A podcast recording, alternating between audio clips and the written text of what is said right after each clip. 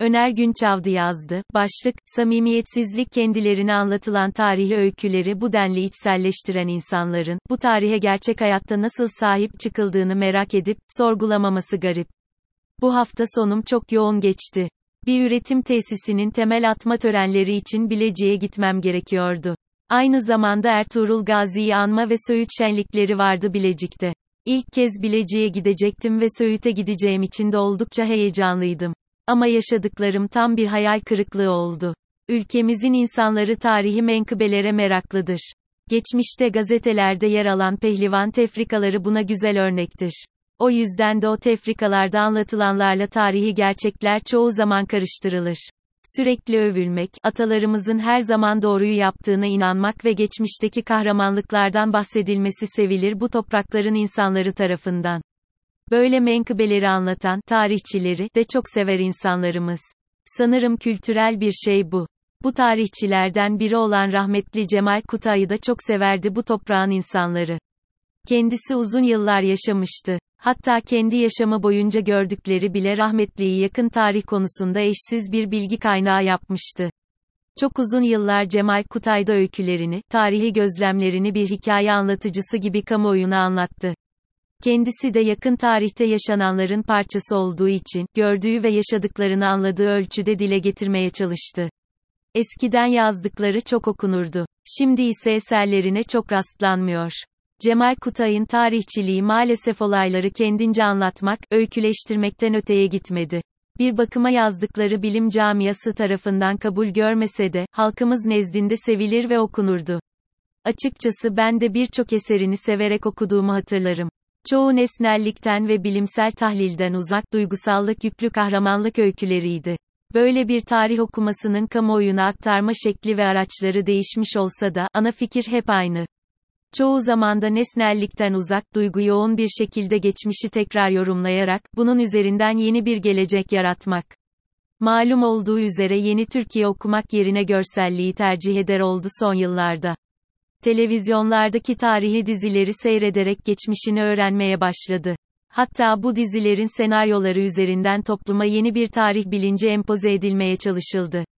Bu bilinç ağırlıklı olarak bugünkü siyasetinin ihtiyaçlarına hizmet etmeyi amaçlayan düşüncelerle yoğrulmuş, milli beka ve birlik temin etmeyi hedefleyen yeni bir bilinç oluşturma çabasıdır.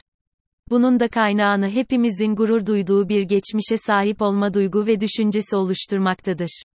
En azından şekli olarak durum budur. Aslında bunda bir sorun yok.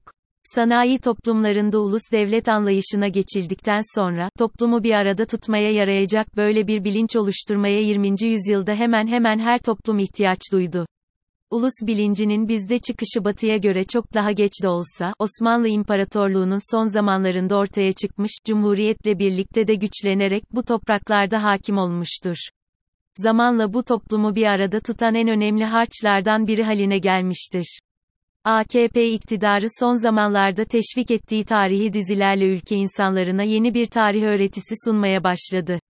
Vatandaşlarımız da, atalarımızın kahramanlıklarını anlatan bu dizileri severek izledi.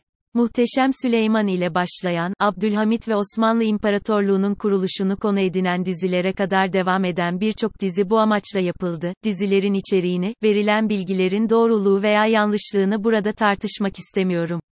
Zira onlar başlı başına tartışma konusu. Ancak bu dizilerle oluşturulmak istenilen tarih bilincinin ve buna dayanan tarih öğretisine verilen önemin sınırlarının sadece bu dizilerle sınırlı kalması ve bu dizilerde geçen mekanlara karşı ilgisizlikle ortaya çıkan samimiyetsizliğe dikkat çekmek isterim.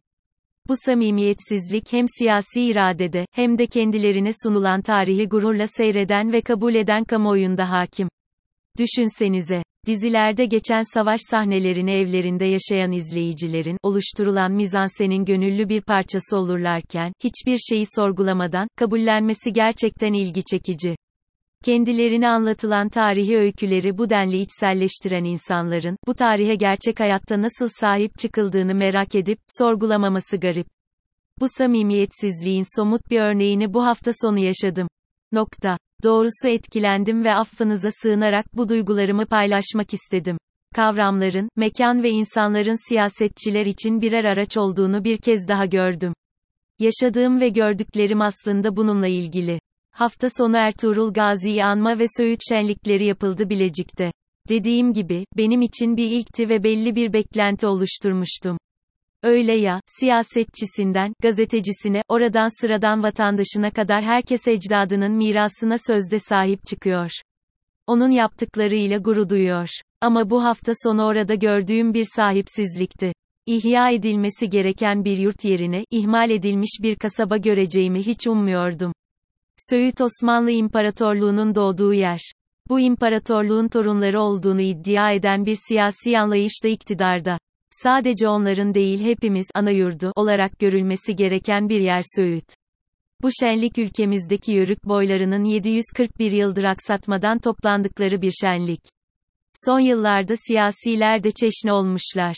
Çeşne olmuşlar ama şenliklerden sonra çok fazla ilgi göstermemişler bu kasabaya.